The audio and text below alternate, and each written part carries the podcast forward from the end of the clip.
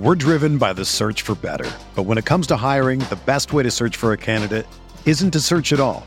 Don't search match with Indeed. Indeed is your matching and hiring platform with over 350 million global monthly visitors, according to Indeed data, and a matching engine that helps you find quality candidates fast. Ditch the busy work. Use Indeed for scheduling, screening, and messaging so you can connect with candidates faster. Leveraging over 140 million qualifications and preferences every day, Indeed's matching engine is constantly learning from your preferences, so the more you use Indeed, the better it gets.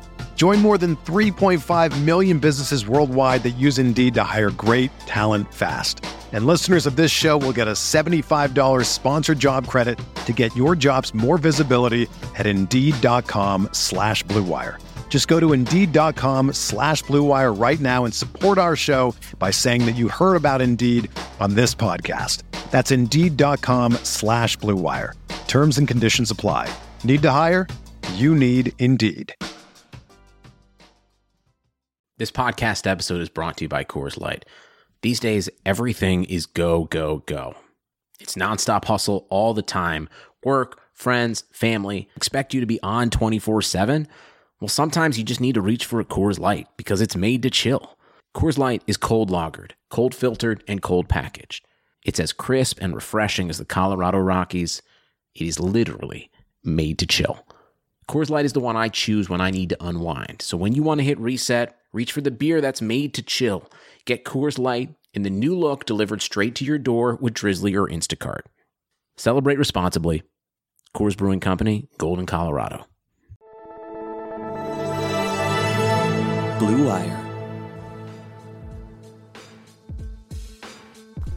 Welcome back. This is the Big Blue Banter New York Giants football podcast. I'm Dan Schneider, joined as always by Nick Falato, my co-host and trusted partner in crime.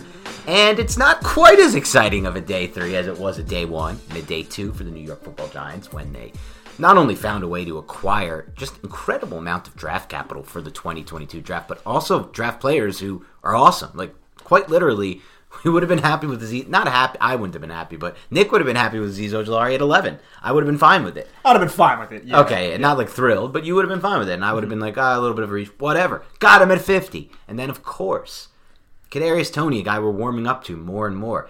To start the draft off with those two and Aaron Robinson, who the more you watch, the more exciting that pick gets. Especially if you factor in how important pass coverage in the NFL. Day one and two were just knockout slam dunks when you also add in all that 22 capital. So day three, they came back and they did what I expected them to do ultimately. I know we talked a lot last night about well, all these offensive guards they might want to take, these top targets. Oh, Trey Smith. I knew the Giants were going to take best player available. That's what they do. I believe in that strategy. I do not think you should force picks for need. And with the first pick off the board, the Giants went with edge pass rusher Elerson Smith, a player who Nick has been huge on for multiple months. I mean, Nick went on, I believe, Talking Giants podcast, talked about Elerson Smith as a sleeper last night on our targets section of our reaction to day two podcast. We named Elerson Smith. And I want to get into Smith, but I want to first start by asking you, Nick, do you agree with the idea? Because I think we both agree that Smith is a good value at this spot. Now, do you think that it was the right decision to go with the right, a big value play here? Over kind of jamming through an offensive guard at this spot, which I know a lot of fans wanted them to do. I'm all about the value, to be honest, and I'd rather them go in that direction. And it's pretty apparent at this point. We're we're recording this, and there's still a seventh round to to go down, but Trey Smith's still on the board. so th- those medicals are, are a real issue, and I was hesitant about Trey Smith's tape when they were talking about him as a second rounder, but I would have been fine with him in the fourth round. But obviously, those blood clots are more of a concern to these NFL teams, and he's falling down. And then you look at some of the other guards that ended up getting drafted, guys like Deonte Brown that we talked about a little bit, yep. Royce Newman, guys who are, are solid players, and you can add them to depth for the offensive line. But ultimately, I would rather have a player like Elerson Smith. You double down on the edge rushers, and Elerson Smith, he's going to be a pass rush specialist early on. We're going to get into his strengths and his weaknesses in a little bit, but you're adding juice and talent to that pass rush that we do have concerns about. And now, if Leonard Williams has a slight regression, doesn't get double digit sacks. You still have other pieces around him. And by the way, I'm, I'm going to love to see uh, Leonard Williams and Elerson Smith run these games together, man. These twists with that kind of length. Oh, it's going to be so much fun to see that.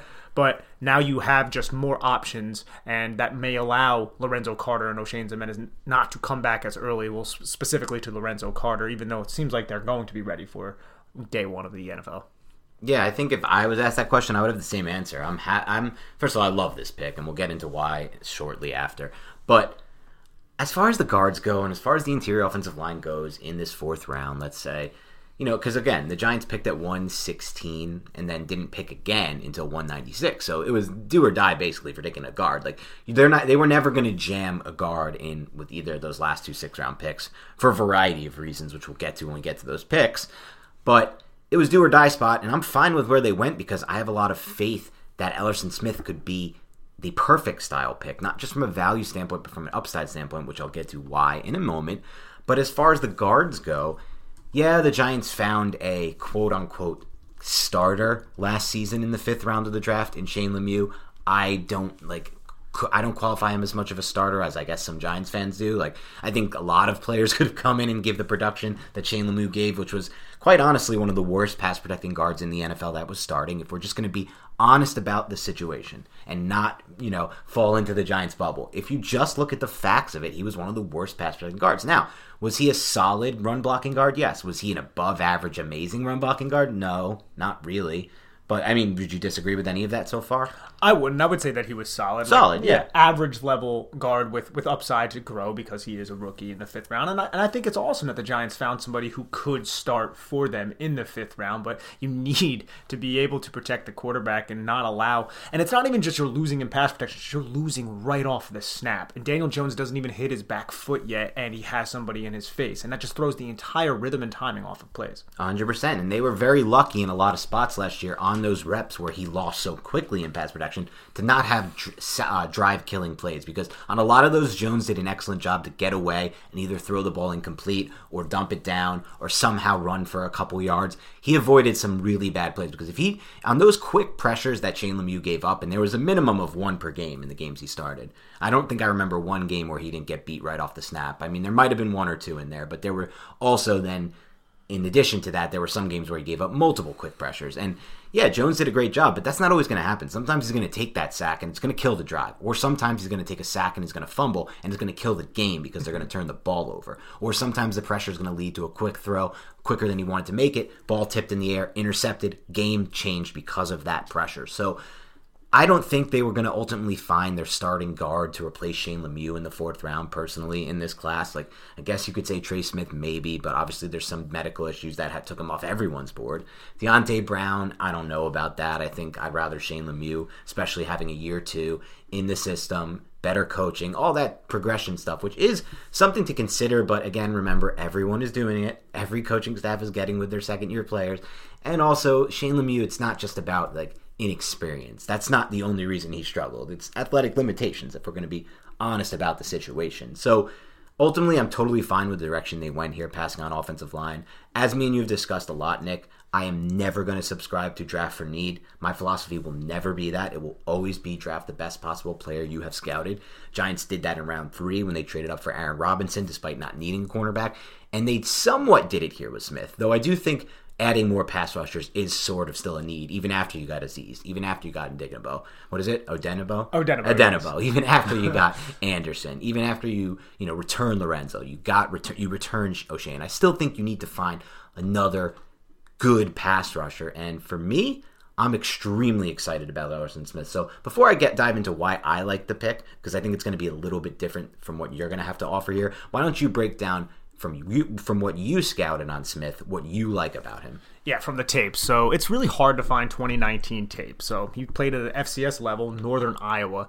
They're did not they just didn't play in 2020 so it wasn't even a covid opt-out they just didn't play. Right. but everybody kind of got drawn to elerson smith when he went down to the senior bowl because he goes down there and we'll talk about it, his measurements in a little bit but they're really really eye-popping as well as his athletic testing. But he goes down there he's incredibly long. One thing i really wanted to bring up before i get into his tape is his arm length. He has 30, don't get into any of that no, no, no, that's no, all my no, juice. That's all i got. I know i know. I'm not going to get kidding, too no. far into it but he has an incredible wingspan. It's 85th percentile but this just talks to Azeez Ojulari so Homeboy right here, Elerson Smith is six foot six, 33 and one fourth inch arms. Azeez Ojulari's arms are considerably longer than his, yet he's six foot two. It's kind of like what I was talking about. Right. Like Aziz Ojulari has longer arms than some of these guys who are six foot six.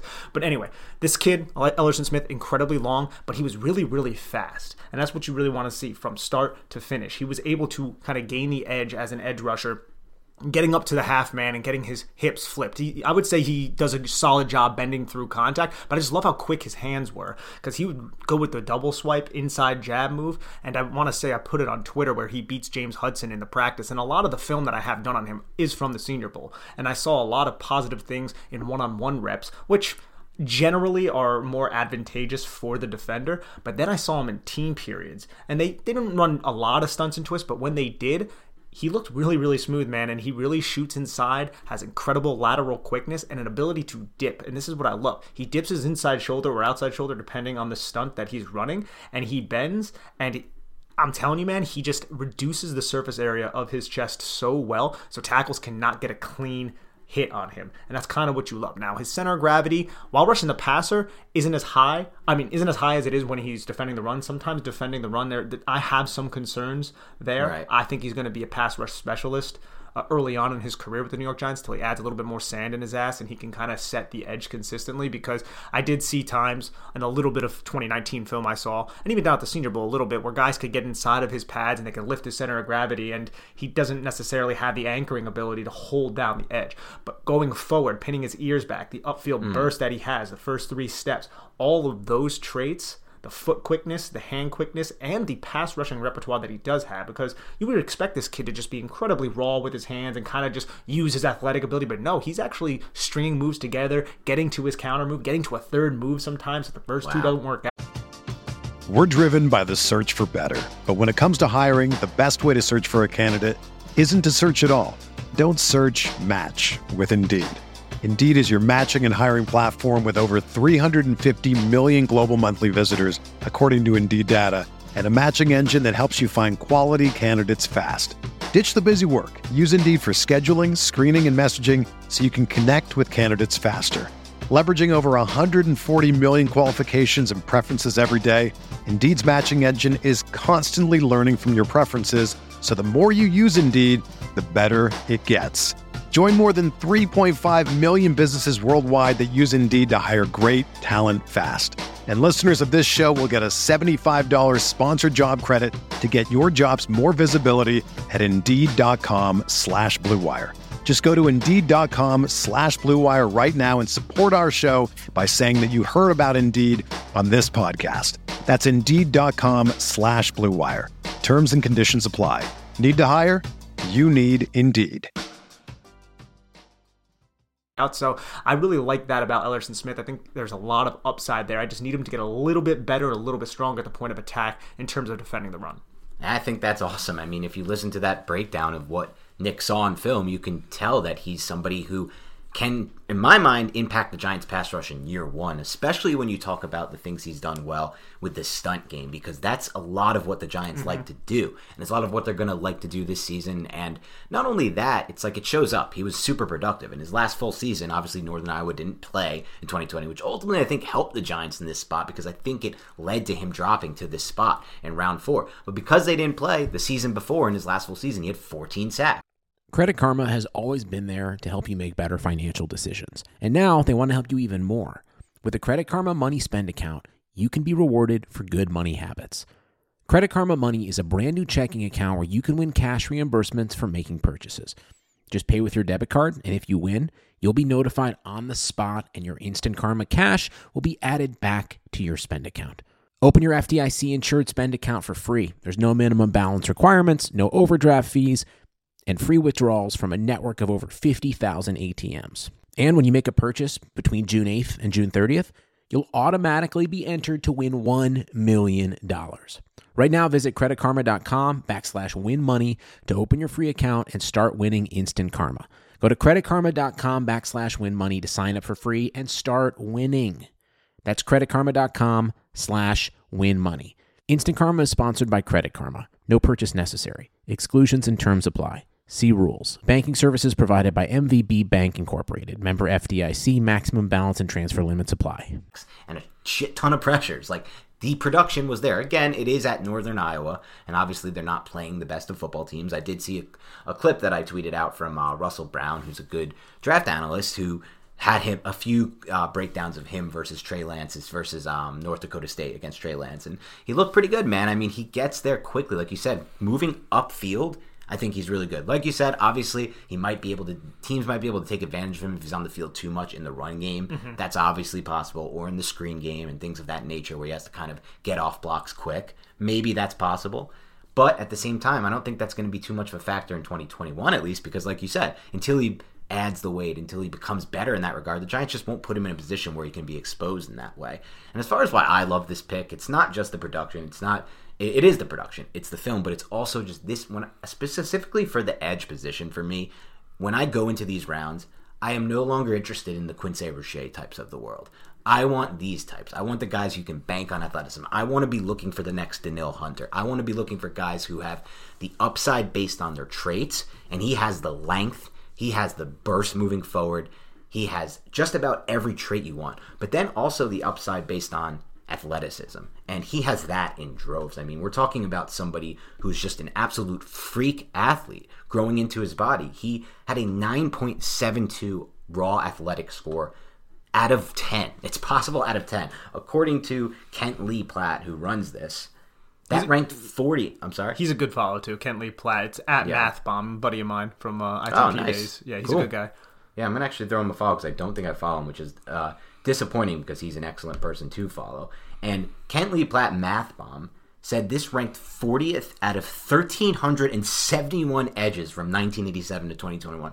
40th out of 1,371 edges. That's insane. It's insanity. Like some of these numbers are out of control. 95th percentile height for edges among all edges. 98th percentile vertical. This guy can leap out the building. 94th percentile broad jump. Again, leaping ability. 90th percentile hand size, which is extremely important for pass rushers. 90th percent, or I'm sorry, 81st percentile 10 yard split. So he's got that burst, like you said, moving forward. And then honestly, the, these aren't amazing percentiles, but the three cone at 7.11 is pretty damn solid certainly above average and gets 69th percentile.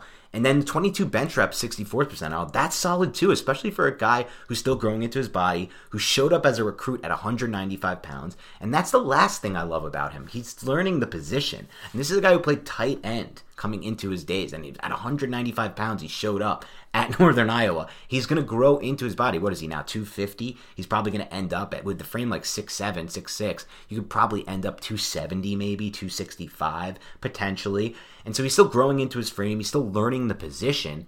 And ultimately, it feels to me like this is just a slam dunk pick from what for what you want.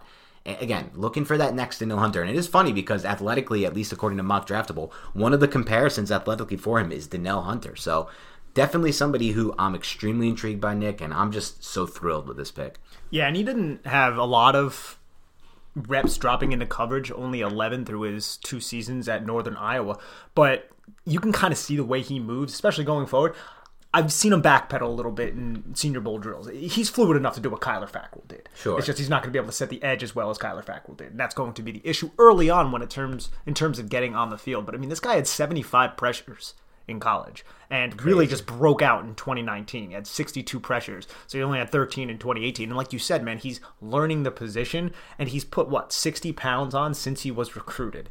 So he, this kid put 60 pounds on his frame, and he's already getting a little bit technically sound as a pass rusher. He he seems to be incredibly coachable. Uh, I talked with my boss at Big Blue View, Ed Valentine, and he was on the Zoom call with him, and he was like, "Oh man, this kid is just easy to love personality wise." Mm. So, uh, like you said, bro, there's there's a lot to like about him. The film, from what you see, again, you got to take some of it with a grain of salt because it's lesser competition. Sure. It checks out though, and then down at the Senior Bowl, like I brought this up several times. I've written about this with a lot of these prospects, like Quinn Meinerz and guys who did not play in 2020 to be able to be a Northern Iowa prospect, go down to the Senior Bowl, not play at all in 2020, and then embarrass Power Five tackles, that's difficult to do, man. And it really says a lot about how serious you take your craft. You're damn right it does. And once again, another Senior Bowl standout for the Giants. They simply love the Senior Bowl players. And I think it's It's true, but it's also even more so true in this weird draft year where Yeah, they absolutely. just didn't have a chance to meet one on one with anybody but who they met at the Senior Bowl. Like, just imagine that. You're going through this draft process, you're making a decision on who to draft. You know that recently in your history you had a DeAndre Baker situation where you literally used an insane amount of draft capital to get a player, traded three picks to move back into the first round and then that guy's not on your team a year later. You do not want that happening again at all costs. So I don't blame them, honestly, Nick, for deferring to just drafting a lot of these Senior Bowl guys because they had a chance to meet with them personally, one on one, like face to face, not over Zoom, right? Not with mhm. their scouts only who get their one stupid Zoom meeting with these guys who are all tired out from all these dumb Zoom meetings where they're just answering like robots the same over and over question. They got to meet this guy and see his personality. And you nailed it, man. I think there's honestly a really big, nice trend starting to develop for this Dave Gettleman regime of going for value over need on day three of the draft. And I couldn't love anything more because there are going to be guys that slide. Last year it was Darnay Holmes. At the time, you thought they didn't need a corner. I remember when that pick was made. We talk about this all the time. Everybody's like, corner? Are you kidding me? No, no, no. See, with that, with the Darnay Holmes one, I'm going to disagree with you because Okay. that one we were like, okay, this guy, he was a boundary. We had an issue with the boundary thing, but like if he could play slot, because we really needed an upgrade over Grant Haley at that time.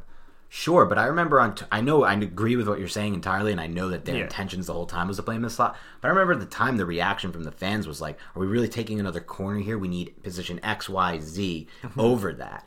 And at the same time, just I meant over more overall, just kind of the thirty thousand foot view of this is that he was in a lot of people's minds, a lot of scouts' minds, a borderline second round pick that Yeah. fell only because of his height. And so there was the value. And I feel like with Elerson Smith, if he had played last season and had more tape to and teams had more tape to work with, he could have been a third round pick, a second round pick. Though again, these these kind of guys tend to fall. Danielle Hunter's a good example of that, and especially because he played at a smaller school. I want to say Danielle Hunter didn't even like not have a sack, or he had like very low sack totals in college. No That sacks, yeah. yeah, yeah. No like, pressures, no It was a. Jason Owa type of uh, Yes. situation, but it was just how LSU I think was using him, and he was Yeah. also another player who was kind of growing into his body and Exactly. being able to realize what he could do. It seemed like Elerson Smith grew into his body, but quickly realized what he could do, and he could out athlete anybody at um, Northern Iowa. But then when you conference, go down to the Senior Bowl and you still do it, I mean that's where it's like, whoa, who- who the heck is this Northern Iowa kid? And that's where I caught eyes on him. I never watched him, and then he goes to his pro day and just absolutely murders the pro day. And I was like, holy crap, man, this guy has some special lower body explosiveness and quickness with that length, and those aren't things that you typically find on day three with all those things put together, along with the production. But again, the production is against FCS players. Sure, but it's still such a steady drumbeat, right? I mean, this projection for him, this slow upper, not even slow, this pretty fast rising upper projection starts with him coming in at 195 pounds as somebody who basically never played edge and doesn't really know the position, evolving into someone who gets production immediately, albeit again in a smaller conference. Mm-hmm. Then, like you said, gets a chance to show out against real competition, the Senior Bowl. Aces it. Then, like you said, gets a chance to show scouts what he could be from a trait standpoint at his pro day. Aces it. That's the drumbeat. That's what we talk about when we talk about the steady drumbeat building. It's point A, point B, point C, point D. He aces every single one of them. Then, like you said, even in the interview, which I'm sure he stood out, by the way, personality wise, when he met with the Giants at the Senior Bowl, aces that as well. And you just start to get this feeling that Elerson Smith could be somebody really special. This is, I know it's crazy to talk about 116 overall. Can you get a special player? But it's not that crazy. Like, teams find studs in day three all the time. And I really think he. I'm not saying he will be, but I think he profiles as somebody who could just be an ult- the ultimate steal for this regime over their four or five years. I would hope so, man. And I would say um some more negatives that I would have Yeah. on him is power rush game. So I love his finesse moves. I love his ability to string those moves together, but you don't necessarily see a lot of uh power behind it. Hmm. Not a lot of speed to power conversion. You know he has the speed and the quickness to do that, but can he unlock a lot of lower body drive and a lot of core strength, a lot of lower body strength to be able to push these big NFL tackles backwards. That I do not believe he has quite yet. The ability to generate the torque that he's going to need to throw offensive tackles to the ground. Although he did that at the Senior Bowl against, I want to say it was a Pitt offensive lineman. Not, not sure if that guy's going to end up getting drafted or whatnot, but I would say power rush is something that he doesn't have in his repertoire quite yet. Quite yet, can that come with an actual NFL weight room with an actual NFL diet hmm. plan? Possibly, especially since this kid did add so much weight. So that might be something that he could learn within this Patrick Graham system. And if he does learn that, then you're talking about an incredibly dangerous guy. If he can add power and anchoring ability against the run, you're talking about someone who's going to be able to start, man, with all, Right. the, all these traits that he has and these measurables. It's going to be really, really impressive. so exciting, man, to think about. And I got a question for you because he did have some experience in his background playing tight end. So, do you think there's, I mean, as far as the athleticism goes, it certainly suggests that he's capable of it. Now, do you think there's any possible chance that the Giants get a little creative and come up with some red zone packages where he might be on the field at tight end? I mean, we've seen creative packages from Joe Judge this season. I mean, Right. they tried to throw a two point conversion to Andrew Thomas. So I don't think it's without Golden uh, Tate through a pass? Golden Tate through a pass. I'm sure Kadarius Toney's going to be used that way. Hopefully. But we might have a struggle getting the offensive players on the field with all the talent that Yeah, they have. So yeah. maybe if they really want to get creative, but you usually want to get somebody really, really powerful in those short yardage situation to sell the run. That's not really Elerson Smith. Good point. Yeah. Though I do think his length and his Yeah. jump, leaping ability. I mean, you got somebody who's has a 41 and a half inch vertical at six foot seven in the red zone. That's the only reason I'm thinking about it. I'm talking about six foot seven, has a little bit of experience playing uh, tight end, and has a 41 and a half inch vertical. To me, that strikes as somebody who might be able to throw you throw a jump ball in a one on one situation in the red zone when you need one. I don't know. I've seen crazier things. yeah. I've seen crazier things. It's intriguing to say the least. I do think right now, one thing I want to really pause on and give a lot of credit to Dave Gettleman and this Giants regime on is how is the kind of work they've done on day three of the draft so far through his classes. And I and I'm going to include the first one, but it was a tough one because they didn't have as many picks.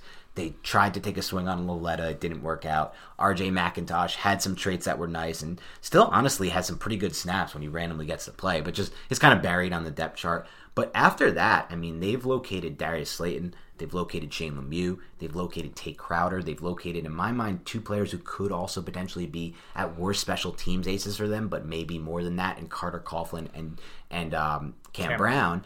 And now Elerson Smith, a guy I really like. I really think they have, and obviously Darnay Holmes. I don't want to forget him. Julian Love. I'm not going to include him in this, though. I think we that- should. I think we should. I don't know. I think this draft shows that this draft and free agency shows that he's this might be the end of Julian Love in my opinion. I don't think he's a lock to make the roster. I'll go out and say that. Yeah, I wouldn't say that he is either, but I, I think ultimately he will. But I don't think it's a lock. That secondary is deep, bro. It's super deep. but his versatility is something I think they're going to value. his versatility is valuable, but at the same time, I don't know that he does any one thing very good. Mm-hmm. I don't know that he's a really good slot guy. I don't know that he's a really good boundary guy, and I don't think he's a really good deep half guy. I think he's I think he's solid at all of them. It's I just he doesn't he's not he's not good at any of them. I think that's a fair way if we're going to break it down in a more simplistic manner. Sure, and it's like if on a on a normal team that might be something you want and might be something worth rostering, but on a team that now has Aaron Robinson and Adoree Jackson and uh, obviously Logan Ryan and McKinney now coming back to play basically what we expect to be a full time role. I think I don't think there's going to be hope. too many snaps where he's not on the field. It's very crowded there, and ultimately, and, and even like let's say who we're going to get to in a moment, if their sixth round pick also works his way into the mix, and Greedy Williams' brother, why am I forgetting his first name? at the moment? Rodarius. Rodarius. We got cool name? We got Rodarius. Rodarius, Rodarius, we got all the Dariuses. But if Rodarius works his way and shows a little bit more than you might think, because again, this is a guy who played a pretty high level of press man coverage for Oklahoma State and obviously raised his game in 2020, though was not great on film in 2018, 2019. It just seems like it could be crowded for love. But anyway, regardless of that, I like what they're doing on day three. I think they're onto something by going value and best player available over forcing and jamming needs. And if you really think about it, like even if Elerson Smith doesn't hit, just with what we've seen already and the production we've gotten already from Darius Slayton, Shane Lemieux, Tae Crowder, and um, and and Darnay Holmes, it's basically more than what we ever saw from those Jerry Reese classes. Like with the exception of the first one with Ahmad Bradshaw and Kevin Boss, he really didn't get much at all from those day three picks. Jerry Reese, like this, it was a slew of misses in day three for him. Which was insane too, because that twenty uh, that two thousand seven draft class, Dan, was one of the best draft classes I've ever seen. It's one of the best in Giants history. Honestly, it is. Like every single one of those players had a pretty substantial role to them winning the Super Bowl, except for Adam Koets. No, Yes. no knock on Adam Koets, but he was just a backup offensive tackle. Even Michael Johnson, who was a safety drafted in like the seventh round, had a pretty significant role and continued to grow in that role throughout the next coming seasons. Yep, 100 percent right. And then obviously Kevin Boss and Bradshaw were extremely significant. Jay Alford with that big sack Yes. in the Super Bowl. Yes, I mean it was an unreal class. But uh, after that, let's say from 2018 or 2008, I'm sorry, through 2017, they really didn't hit much No. on those day three picks, and that's a lot of classes. So I do want to give a lot of credit to Dave Gettleman, his regime, and this entire front office now for what they've done on day three. But let's turn the page a little bit and move to their next pick on day three. Again, the Giants didn't pick for 80 picks after Elerson Smith because obviously they made the trade on day three to move up for Aaron Robinson. And in that trade, they have traded the fifth round pick that they acquired from the Bears.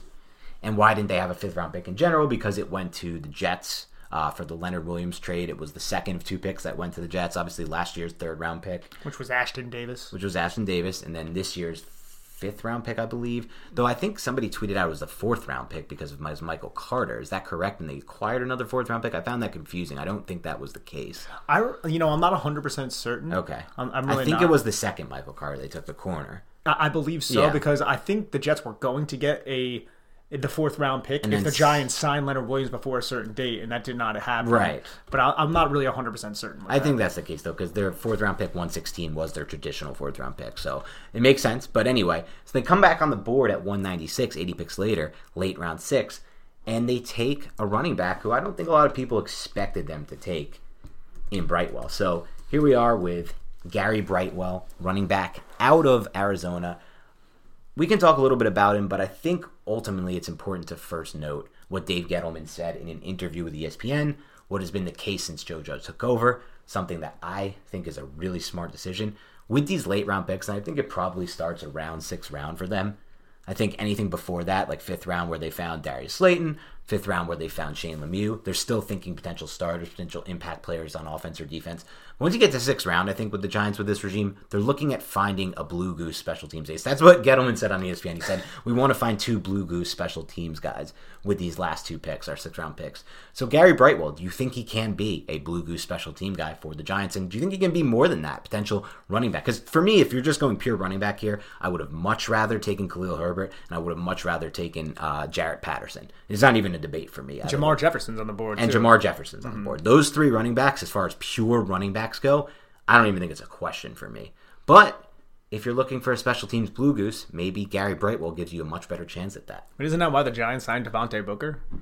to be a special teams blue goose. Yeah, to help no, with special teams as No, well. I think it was mostly pass protection. that too. I Yeah. mean, but I do believe the presence of Dev- Devontae Booker and his ability Sure. to play special teams is something that the Giants value. It's stuff we've brought up on this podcast before.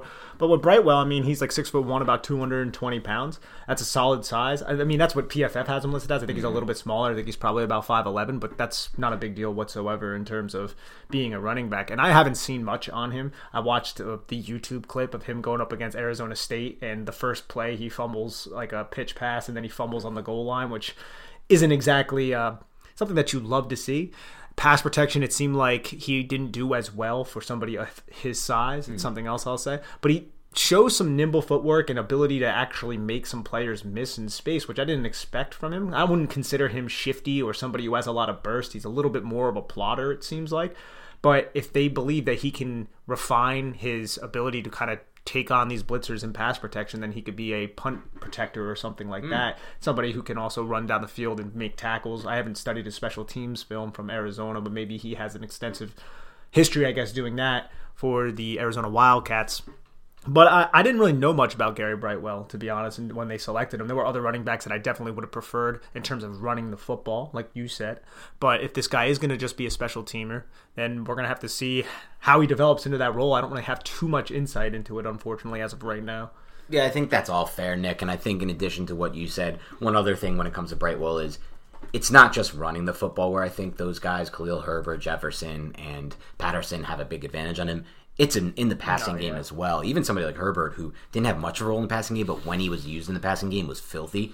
That's not the case for Brightwell. Brightwell was really, really bad in the passing game. I'm talking about five drops on 23 career targets. Like, that's beyond bad. That's next level bad. Mm. Just a total non factor in the passing game. And I think obviously the, there is also some questions about the fact that he's never had more than 89 carries in a season. He's not he hasn't proven to be a workhorse. I don't think that's what they're looking for here. But to me, this picture screams full out total special teams. It has pick. to be. It Like, I, I don't think it's anything more than a special teams pick, which is okay. I mean, the Giants have made the decision. I guess I'll ask you this, Nick, then, because I'll see where your take is on this, but I'll, I'll then reveal mine. The Giants have made a decision to prioritize getting a really elite special teams unit. Do you think that's the right way to go with your late round picks? I think it's an option to do, but if there's uh, say a medical flyer on the board, like the Lyle Collins back in the day with the Dallas Cowboys, or Lark some- Jackson. somebody who slid, like an Alaric Jackson or something like that from the University of Iowa. Demetric Felton, the running back from UCLA, who was still on the board. He's a player that would have been interesting because he has the wide receiver running back, but some could argue that he's just a weaker version of Kadarius Toney. But anyways, back to Gary Brightwell. He did have 384 total special team snaps at Arizona. And he had seven tackles on the coverages. That's kind of a lot, to be honest, through uh, three seasons, having seven tackles. So I'm guessing, I haven't seen that film. I'm guessing that's something that they really think that he can do for the Giants. I, I do believe, though, going special teams is is a smart thing to do. You could argue that's what they did last year, but they ended up finding starters in Tae Crowder, Cam Brown with the sixth round pick. I think Cam Brown was brought in because of his leadership, his versatility, the length that he has, and the fact that he could drop into coverage, the linebacker edge kind of mold that he's in, but also because of special teams. And like I said, I think he had a game saving tackle against Cincinnati on special teams on, I think it was Correct. a punt return or might have been a kick return. But in terms of Gary Brightwell, man, I mean, I would have went in different directions to get running backs, but I think we've kind of talked about that at length at this point.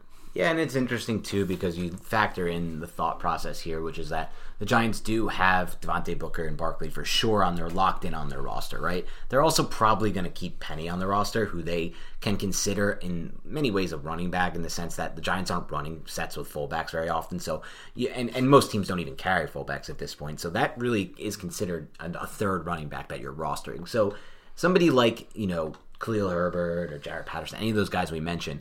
Would they make the final roster? I don't know because I'm not sure Brightwell will make the final roster. I'm not sure either of these two six round picks. The Giants have a crap ton of players on their roster. A lot of these guys are going to get cut, like a ton of these guys. They'll get relegated to the practice squad. yeah, of course, rele- cut and relegated to the practice squad, but ultimately not making that 53 man roster. And that was the case last year for Chris Williamson, who the Giants took late, and that was the case for Brunson, who they took late. So it's not uncommon that some of these guys are just not going to be on the team starting week one of the season, and he may be the answer. But I don't mind taking a swing on special teams. I think at this point, I'm fine with that idea. I think having special team, a really good special teams unit, is an underrated aspect of winning football teams. So I can get on board with that. Let's move on to the other. Oh yeah, go ahead. Yeah, I wanted to bring up one thing. Did you see the San Francisco 49ers pick two picks before the Giants selected uh, Right.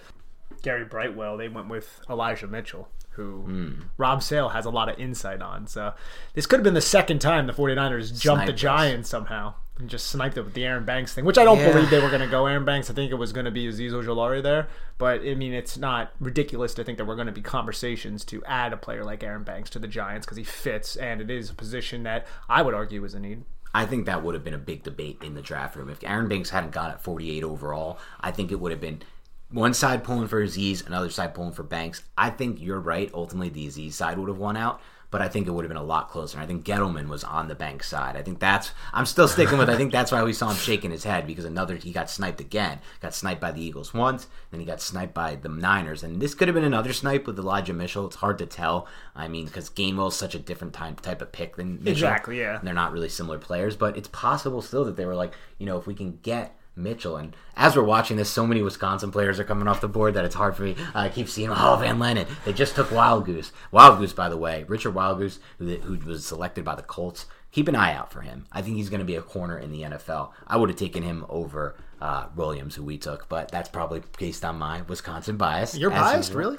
when it comes to the Badgers, you're damn right I am because they are the best team in the Big Ten. Never, but one day, maybe, if I'm lucky. But anyway, yeah, I mean, like you said, I don't know if they got sniped again here, but it's definitely possible. And then with their second sixth round pick, they did go for the older brother, which I know people are going to hate this fact. I didn't even tweet it out because I knew people would hate it. I just said it was the brother. But the older brother of Greedy Williams, who was selected last year. How often do you see an older brother come into the draft after his younger brother? Kind of odd from that standpoint. Rodarius Williams. But there is some things to like about Rodarius Williams, and there's some intrigue, I think. Now, he may again just be going for a special teams blue goose like Gettleman said he was going to do. That certainly could be the possibility here. But he did also have a lot of experience playing press man coverage during his career at Oklahoma State. According to Pro Football Focus, Williams had 653 snaps. That's a lot of snaps in press man at Oklahoma State. He's a long player, similar in that sense to, to, to Robinson. And it kind of strikes me as like there's a trend going on here with these Williams and this Robinson picks, and also adding Adoree Jackson to the mix. Like, I think they want to feel more comfortable using different coverages in 2021. We talked about this last night, and they want to feel more comfortable using press man. And could he be a help? I don't know. It's a six round pick. Maybe he's just again just a special teams guy. But I'm definitely at least somewhat intrigued by the fact that this guy has press man coverage, and he's kind of starting to fit a trend and a mold that you're starting to see with these Giants corners. Yeah, he was also a Senior Bowl guy too. Another Senior Bowl guy. What do you know? I don't have much film on the Oklahoma State defense, to be honest, but he is a longer guy. He's a little bit high cut in the waist, which suggests that he may have some, uh, I guess you could say, lateral agility issues on on like in, in short areas. That's Sure. just one thing. Like guys who have high cut hips, Yep. you know, they might not be as agile as some of the the guys way. who are a little bit lower to the ground, especially ones who are a little bit taller, like Rodarius Williams. But you do like the length, you do like the experience and press alignment. And like I always say, press doesn't mean you're using your hands to jam. That's jamming. Press means an alignment. Jam is when you actually make contact. But just being right up in somebody else's face is difficult, and you need to know how to use your footwork and use your hands to jam in those situations. And Rodarius Williams has a lot of experience doing that. I'm gonna get into his tape, and we'll give you a more extensive scouting report on him. I mean, I could jump in and read you like what NFL.com says and stuff like that, but it's not what my eyes saw. But from um, everything we saw, I want to kind of dive into his stats real quick. I'm gonna pull up his stats right here. He's played what 1,622 coverage snaps. He's surrendered 11 touchdowns, has two interceptions, and 27 passes defensed, according to Pro Football Focus. Suggests that he has pretty good ability to get his hands on the football and use that length well. So we're going to give you more on him once we watch a little bit more. But one thing I did see from the little bit of highlights I saw is he ain't no sap when it comes to tackling, bro. He's gonna he's gonna stick you and he's going to be aggressive, and that's what you would expect from a Joe Judge coach team. Yeah, and I think just you know a little bit of I guess um, background here is just that yeah we're gonna dive deeper into both of these six round picks and also into Elerson Smith And the on- undrafted guys. and the undrafted guys as well. We'll group them in on a future podcast. That's for sure something that we plan to be doing. But today we wanted to get quick reactions out on these players. And again, like you said, I mean, he has. I, one thing I thought was interesting, and I think this is important because I know we've gotten questions on before. A lot of people, I do think. I do think a lot of people who are newer to the game and they've talked to us like, thanks for breaking down things and, and walking things back and kind of breaking it down fully, think that press man coverage meant putting your hands up on the corner. But really, it's not. Like you said, it's just the alignment. And so then people might ask, like, what's the difference between press man coverage and just man coverage? And man coverage, I think, just means you have the responsibility for one man versus zone when you're playing in area. Yeah, and then we can dive into man match and zone match, Yes, which that's we a will really get into. We might even do. I mean, we might even do like an off-season podcast on that. We if should, people honestly. if people are interested in that type of stuff, especially because Patrick Graham loves to run those types of concepts. Didn't see it as much last year, but that's because the personnel wasn't there. But adding Robinson, Adoree Jackson, guys like Darius Williams, even you're going to be able to play a little bit more man coverage than what we saw in 2020. Yeah, no doubt about it. And anything else you want to touch on from what the Giants did on day three, or in general, what kind of their overall? I mean, we're going to get into the overall draft plan, the strat, the, their strategy, how it how it played out, and overall thoughts and takeaways from the draft on a podcast tomorrow. So this won't be the end of our draft coverage. We're going to do an overall thing like we did last year. Wrapping up and recapping the draft. This was just quick reaction to day three. So I guess hold off on that stuff, actually, Nick. But is there anything you wanted to discuss just on these picks? On these picks, no. But Okay. should we bring up anything about the offensive line, or do you want to wait for tomorrow? I think we can wait to talk about the offensive line a little bit more. I think some people would rather hear it in in totality of kind of how we view the class. But that's all we have for the day three rate recap. Overall, pretty pleased, I think, both Nick and myself as we move forward. As always, please do us a favor. If you do enjoy the show and you do like the Big Blue Banter podcast, head over to iTunes and leave us a rating and review. If you have any questions for us or you want to talk ball with us, leave it in the leave that question or leave that comment in the rating and review and we'll read it off. But I'll be honest with you, I did see something I didn't like in the recent review. So Uh-oh. the call out is coming and it's for G Men for Life. G Men for Life left a review that said, On guard. Like the show, but using pick 11 for a guard is a bad use of resources. We need an impact player. He followed up with a three star review out of five. I'm going to give G Men the benefit of the doubt here, Nick, because I think he just doesn't understand how like bad it is for us to get a three star review or to not get a five for not only where this podcast is indexed on iTunes, but for the overall rating and everything that goes into the algorithm. I think he just was like, oh, uh, on this podcast they talked about maybe going AVT at 11. This was like a pre-draft pod, right? And we don't. First of all, none of us even said we want to go AVT there. Or none of us said we want them to take a guard no matter what. We've literally never said the whole time. But I think he probably was like, oh, I didn't like the idea of going for a guard. Let's just drop a three star. But G Man for life, my man, my plea to you. Head back over to your iTunes account, hit the five star button. You said you liked the show. Don't leave us a three star because we talked once about adding a guard. Please, man. And I still stand by the fact that Slater would have been a fine addition. I just didn't think they were going to go in that direction. But adding a player like Slater who could play guard but could also play tackle if Matt Peart fails and who's just an incredibly talented player, I don't feel like it's a poor allocation of resources. I like the fact that they traded back and got Kadarius Toney, but I think that's definitely an option they could have pursued hundred percent. Slater wasn't, in my mind. You, if you dra- had drafted Slater, it wasn't a lock. He was going to be a guard for the for the entirety. I think Slater has. I'm sorry to say this for fans who will not like to hear this, but I think out of all three tackles, Slater, Thomas, and Peart, Slater has the highest upside at the offensive tackle position. That's that's kind of. A would not, you disagree though? Um, I don't think you really would. I don't want to disagree, but I, I, do have a lot of hope for Andrew Thomas. I do too. Yeah, I'm not saying Thomas is even good. I yeah. just think Slater can be that good. Like I think Slater can be an all pro offensive yeah. tackle. I don't think it's a ridiculous statement. Not with the no. feet, not with his feet and movement skills. Mm-hmm. Yeah.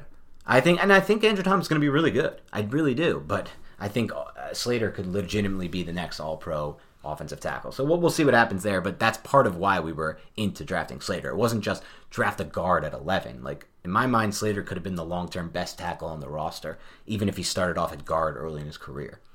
Anyway, couple other reviews. Thank you to Toki McSmokey, who said the best Giants podcast for X and O analysis. But Nick, you need to get on the wire, which I entirely agree with. You I to... agree. I agree. I'm not against the wire. It's just no, I'm, you're not. I'm, I'm really uh, invested in the work that I'm doing right now, covering this draft, and I'm trying to squeeze in the end of Game of Thrones, which is which is uh, on the back burner right now. Yep. Uh, let's see. Sad Giants fan says Film Junkies love the podcast. Listen to every week. Giants fan in Texas. Nice. Love that we got a fan in Texas coming out. One note: love that you analyze things from an approach standpoint. You aren't afraid to admit your own bias on views toward your ideal roster building strategy, but then support the other side as well. Cool. Yeah, I know. That's what we try to do. I mean, that's been the goal the entire time. Try to take out the bias and add in the objectivity. I know some people still think that maybe myself or you even at times are biased against the Giants, which I don't think is the case whatsoever. But I think that's kind of just how you know it is now and being a fan and just kind of listening to things. People want to hear the good stuff all the time, but that's never going to happen here. We're just going to call it like we see it. So I appreciate somebody like you said, Giants fan, who understands that. That's our goal here. Be objective. Uh, JT from GR says professionals that are entertaining love the podcast. So thank you to everybody who took the time to leave these reviews on iTunes. And as usual, you can find us on Instagram at my Big Banter. You can find us on YouTube. Type in Big Blue Banter. We have a few videos up. We're going to be putting up more. Help us grow that Big Blue Banter channel on YouTube. It's up to you guys. Well, not up to you guys, it's up to us, but you guys can help us. So do it, please. And then join us every Tuesday night on the Locker Room app for a live Q&A show. Otherwise, have a great rest of your weekend, and we'll talk to you tomorrow because we're going to be recapping the draft in its entirety on Sunday. So talk to you soon.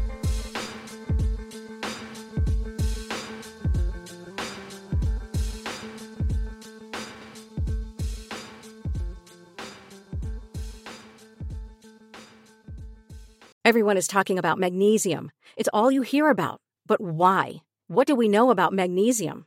Well, magnesium is the number one mineral that 75% of Americans are deficient in. If you are a woman over 35, magnesium will help you rediscover balance, energy, and vitality. Magnesium supports more than 300 enzymatic reactions in your body, including those involved in hormonal balance. From functional medicine doctors to mental well being and female hormone experts, we all know that magnesium is the one mineral to improve all aspects of well being and health. But which one? Magnesium Breakthrough from Bioptimizers, the trusted choice recommended by leading experts with seven best absorbed forms of magnesium to ensure your body receives the support it needs for overall well being. Go to bioptimizers.com slash balance today and use code BALANCE10 for 10% off. Support your journey to wellness at B-I-O-P-T-I-M-I-Z-E-R-S dot com forward slash balance. Magnesium Breakthrough from Bioptimizers, your foundation to optimal health and vitality.